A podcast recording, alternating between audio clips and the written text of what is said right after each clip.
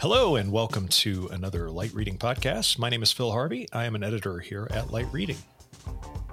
And I'm Maggie Hallbach. I'm president of Verizon Frontline. Maggie, thank you so much for uh, giving us a bit of your time today because you've got uh, quite a bit on your plate uh, as we're coming up to Super. Uh, as we're we're yeah we're in Super Bowl week already. Mm-hmm. Super Bowl is this Sunday, um, and we're recording this uh, uh, in the middle of the week. Uh, but yeah, thanks for thanks for making the time. I do appreciate it. Thanks for having me. I, I am excited about talking about what we're doing here today. Yeah, yeah, and in fact, we can get right into it because I think uh, part of the the uh, you know part of the context of the big game now is everything that's happening around the big game and how we tell people about it and how we uh, you know how we communicate and also how we uh, you know kind of uh, mark the moment, you know, like in sharing videos and taking selfies, uh, and then getting, uh, and then if you're a gambling degenerate like me, getting all the information, you know, from your fantasy teams and stuff like that. So yeah, so it all it all kind of centers around our ability to stay connected throughout the experience the entire time. So I guess the first place we ought to sort of start is, um, is especially as it as it uh, you know relates uh, to the business of keeping people um, not just connected, but what uh, you know what Frontline does, uh, you know, with the command center and sort of assisting, uh, you know, emergency personnel and uh, and first responders is what kind of uh, mobile network resources, either temporary or permanent, are you uh, sort of unleashing for this Super Bowl in the Phoenix area? Yeah, so I am coming to you from Phoenix and the Verizon Frontline Network Command Center. Um, so we have an entire staff, uh, 24 by 7, uh, with eyes on all of the infrastructure, not just in the venues, not just within the city of Phoenix, but also in the surrounding public spaces and the surrounding communities. Um, the Phoenix metro area is huge. Um, it is yeah. a very, very rapidly growing uh, community. And Verizon has a three decade uh, relationship with public safety in and around the Phoenix metro area. And uh, we plan these Super Bowls and the preparation literally the, the minute that the host city becomes announced. And that is typically okay. two years out. Um, right. And uh, we have been at this for a long time.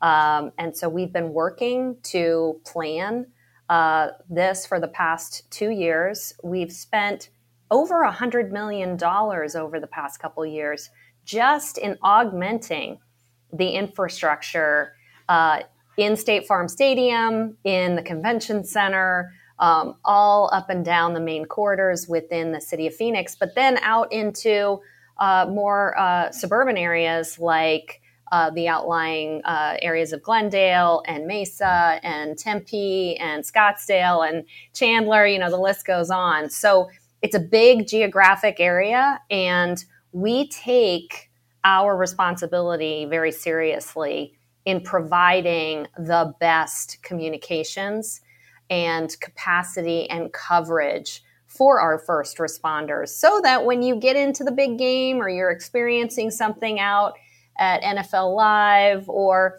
even heading over to the Waste Management Open, you have the best experience while our first responders get a very unique experience that prioritizes their services and makes sure that when the data feeds and the calls need to go through, that they make it through. Yeah, that's great. Um, yeah, that is one of the things. The scale of it is always interesting to me. There's two sort of elements of the scale that you kind of outline there. The first, of course, is the Super Bowl itself. Huge amount of people in a relatively small space. You know, tens of thousands of people, all kind of, uh, you know, crammed together watching the game itself. But all that time leading up to the game, um, for those of you listening or watching, when you're in the DFW area, if you've ever been here, it's, it's Phoenix area is very similar to that in that it just goes on forever, okay. and you could fit entire states in the Phoenix metro area. Like you, you ticked off uh, names of all the Chandler, Tempe, uh, Scottsdale, all the cities that are that are standalone cities that are still considered the Phoenix Metro. DFW is the same way. We've got Plano, Frisco, Allen, et cetera, et cetera. And it's a it's a pretty um, uh, daunting task, I would imagine, to not just make sure it's all adequately covered, but to make sure that the, that there's uh, you know constant sort of monitoring of that network. Um, so you've got just the the cost of just the network ass- assets themselves, you know, to augment what's already there, but uh, which is going to vary from place to place. But then you've also got um, the ability to watch over all that, make sure that the quality is high enough, make sure that the the, the service is is is always on. Um, is there something that you know? Can you talk to us a little bit about the needs of first responders at an event like that and how they differ from the fans in the stands? And I and I I don't really mean that from a well, duh, Phil, they're EMTs or whatever. But but I mean, although it, that is a kind of dumb question I would ask, but I also mean it from a networking resources. Like what what types of things do they need on the network that when I'm just uploading dumb videos of myself, like that that that aren't aren't really that important? How does that differ from you know the kind of the immediacy of uh, sort of what they require? Yeah, I mean, I'll actually speak about some of the uh, situations with fire and EMS. Um, so, the city of Phoenix and 26 surrounding municipalities um, actually participate in an en- entire geographic partnership uh, where when you call 911 uh, with an emergency, um, the city of Phoenix and those 26 uh, jurisdictions collaborate and they will dispatch the closest unit, most available unit, or the right technology unit. That does not happen on a piece of paper and a pencil, right? That is all coming through the fact that uh, Verizon Frontline is communicating and connecting these districts together, is allowing data to transmit across these various, various jurisdictions to ensure that for instance, the calling number, uh, the location of the caller, we call that ALI and ANI information, is making it through. Um, any kind of pertinent details, for instance, if it's an accident on the freeway, how many uh, potential injuries might be there so that they know how many ambulance to dispatch. That kind of information requires data, right? So when we think about communication, sometimes we always think about voice communication. Increasingly, and I would say to a large majority, the communication is data communication, where information is being automatically downloaded onto tablets, going onto mobile, mobile data terminals or command terminals that are then pre- presenting situational awareness. It could be the diagrams to a building, it could be um, the geographic location of an injured uh, uh, person. And that information then speeds response so that not only are you getting there faster, but you're getting there with the right tools and technology on board uh, your fire vehicle or your EMT vehicle to ensure that you can be most effective in your response. So that's just a quick example of how it might be a bit different than what a, a oh, fan is experiencing at State Farm Stadium. Yeah, definitely an, uh, a, a, different need for different kinds of network resources, and it's amazing that that uh, that they have that they have that kind of uh, access, um, and that the information, I guess, is parsed so in such a fine grained manner because it does need to like especially when you're dealing with, like I said, the scale and the size of a place like that, you know, you can't afford to make a mistake and be like, oh, uh, we forgot that. Let's go back and get, go back to the station and right. pick that up or right. whatever. Exactly. it's like it's life or death situations or it's potential unknown situations. So you need to, uh, you know, have it right the first time. Um, which by the way, you know, I hope, I hope, uh, this, this, you know, my, my hope for the week, uh, uh, and then a few days leading up to the, the big game is that that nobody needs anything and that it's all just uh, nice to have and uh, and it goes as you know as smoothly as possible without a without without a single uh, a single need to to test the capabilities in real time. Um, but uh, but obviously there's a um, you know like you said, there's a there's a timing window, you know, two years uh, between the time the sites are announced and the time the game uh, happens. Um, what's the you know investment risk from your point of view in putting all of this infrastructure in place uh, temporarily, and then um, how much or does any of it sort of stay behind? In other words, uh, you know, once you kind of start investing in the network in a specific city, um, you know, how how do you decide sort of what's what's stuff that's just going to augment what's there, and then what is just a, a, kind of more of a capital investment that says, you know what, this needs to be better uh, along the way. I would say that all of this is an investment in uh, the community, in this infrastructure. This is all permanent investment. Um, okay. What we're seeing is just a dramatic change in the way that fans want to experience um, a game. So, what's very interesting is, and we've seen this, as you know, we have a very long standing relationship with the NFL. Um, this is yeah. not our first uh, Super Bowl run up.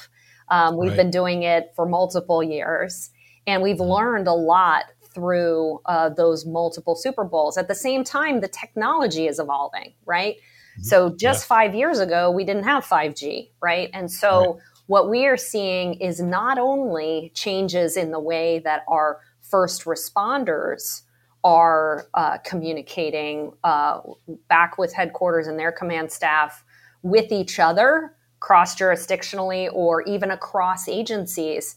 You know, um, Phoenix Fire needs to communicate with Phoenix Police in order to, for instance, close roads and that type of thing. Right. Um, but we're also seeing a change in consumer behaviors and expectations. And so, uh, a lot of crowdsourced information um, because everyone is carrying a very high powered computer in their pocket nowadays. Yeah. And uh, the uh, desire to pivot from just an inward looking event to now having it be propagated out.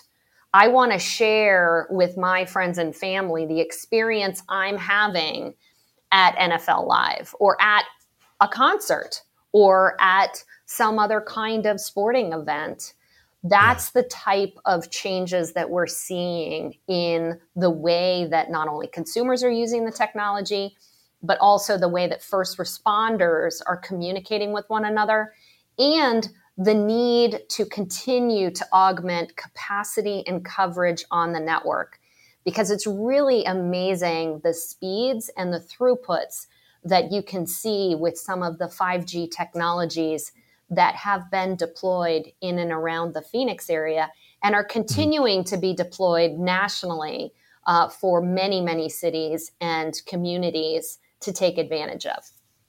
Yeah, at some point, I've got to get, um, just as a personal curiosity, I've, I've got to get on the other side of what frontline workers are seeing um, when it comes to crowdsourcing, uh, you know, photos and videos from a from an event or a specific thing, because you, that that's a great point you bring out. That is that is adding uh, a very uh, valuable information, but as it's coming in, I'm sure it's needle in a haystack kind of thing because it's it's a a flood of information. Lots of people, you know, when something is happening, like say uh, somebody's having engine trouble and a car catches on fire, you get 50 people you know sending up a video to it to social media but there's no context to it at all mm-hmm. you know? And and maybe somebody on the uh, on the uh, uh, uh, on the emergency worker side of things could see that and immediately know oh it's this kind of fire.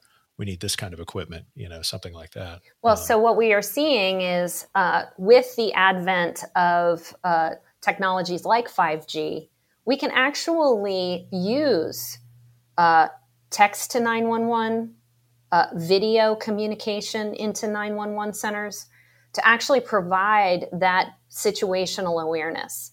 We also know over time that the amount of time it's taking law enforcement um, offices to parse through a lot of data. I'll I'll mention uh, the Boston Marathon bombing as an example. Um, oh yeah, yeah, yeah. So um, it took about three days for uh, Boston PD to assimilate all of this social media information that they were receiving from the community. Um, we're now seeing with artificial intelligence the ability to compress the amount of time that it's taking to sort through that data. Machines are much, much faster at being able to find signatures than human beings are combing through, you know, a, a, a series of pictures or video feeds. That's right. the type of use case where you actually see time to resolution of an incident really shortening much, much more rapidly with this new technology because you have higher bandwidths that support things like video. You have the ability to do processing of this data at the edge of the network, so much, much closer to where the actual data resides and then being able to provide insights back into dispatch centers, back into investigative investigative units so that right. they can then take that information and be much much uh, quicker and more agile yeah. in their response. Oh, that's fantastic. Um, uh, you know, and I want to circle back to one more point uh, uh, before, before, I let you go, which was the point of, you know, thanks to Frontline and other, uh, you know, kind of communications efforts by uh, by Verizon, your your EMT from Mesa can now communicate seamlessly with, uh, let, let's say, the Phoenix Sheriff's Department or something like that. Whereas in the past, we know that had been always a sticking point with first responders and law enforcement. They were on, let's say, two different radio uh, manufacturers' frequencies or the end network was was owned by this guy, and then they, their network was owned by somebody else. Um, how you know has, has, it been a, a long time coming that that that that sort of uh, seamless communication is sort of uh, uh, possible, or or you know do we still have do we still have some ways to go? Like what, what what's where is it in kind of the uh, you know is what's the sort of status update for uh, interdepartmental communication? Because I know that I know that the the being the kinds of uh, you know agencies they are, they're they're very um, protective of their turf and very competitive with one another naturally, um, but but they also are uh, necessarily cooperative, you know, on a on a on a grand scale. Um, how do you guys, you know, sort of uh, play on both sides of that at the same time? Yeah, uh, the the Phoenix area is a real um, best in class kind of hmm. cooperative mm. and collaborative environment. Um, it's actually Maricopa County Sheriff, um, and then uh-huh. the City of Phoenix Chief uh, for police. Um, right. And the partnership with the 26 jurisdictions that have this kind of mutual aid, it does require a change in the way that you actually set up your business processes. So, all of these uh, public safety uh, agencies have processes and protocols and policies that they follow. And right. what what this Phoenix metro area has been able to accomplish is really a type of collaboration that I would characterize as best in class. And many other communities aspire to do the exact same thing. But what's exciting is we've been able to prove in partnership with these agencies that it can be done that it does speed response, that it ensures that you don't have misdirected uh, fire trucks or uh, misdirected ambulances. It really creates a single pane of glass for emergency professionals in the valley area to respond to whatever uh, nature of, of uh, emergency that you might have. And so, what I would say is the technology is keeping pace with the goals and objectives of many of these first responder communities across the United States. Verizon has the opportunity to partner with over 30,000 agencies across federal, state, and local uh, first responder communities. And we take that very, very seriously. Um, we are the kind of communications partner that actively listens. We learn from incidents. We plumb that back into our technology solutions and our roadmaps so that we're always trying to improve the experience for our first responders. So we're really excited about what we've done here in Phoenix. We think it will showcase Phoenix and the Phoenix metro area in a really, really positive light. Whether it's leading up to Super Bowl or after the Super Bowl, people are going to want to keep coming to the Phoenix metro area because it's going to be such a fantastic experience. Yeah, the early reporting. Um, thank you for that because the, the early reporting is that um, you know people, especially media people that are there that I follow, are are having a good time. they are finding it easy to get around and stay connected.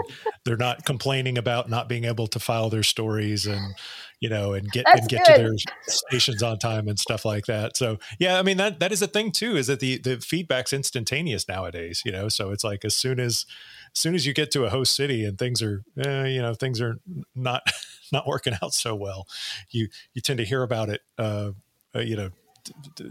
Multiple times a day on the on on the run up to uh, uh, to a big event like that. Well, again, I wish you uh, tons of luck. Do you have any uh, particular uh, rooting interest in this game? Uh, is it just you're just rooting that the network stays up and everything else can well, can do whatever? I, I am definitely rooting for my team here in the Verizon Frontline Network Command Center. These yep. men and women are totally committed they're working 24 by 7. They are uh, committed to making sure our first responders get the quality communication capability that they need, but they're also committed to the fans and making sure that the NFL and the city of Phoenix demonstrate that this is a great venue with a great place to come. So that's who I'm going to be rooting for. That's who you're rooting for. That's fair enough. As long as you didn't say Eagles, I'm cool with that. So uh, very good. Uh, all right, uh, Maggie Hallbach, thanks so much. I knew I would get myself in trouble. I could not, just couldn't resist. I was gonna, man. And now my my inbox is filling up right, right, now. all right. Uh, well, Maggie Hallbach, thanks so much for uh, for doing what you do and for uh, appearing on our podcast. I do appreciate it. Well, thank you, Phil. Appreciate you having me.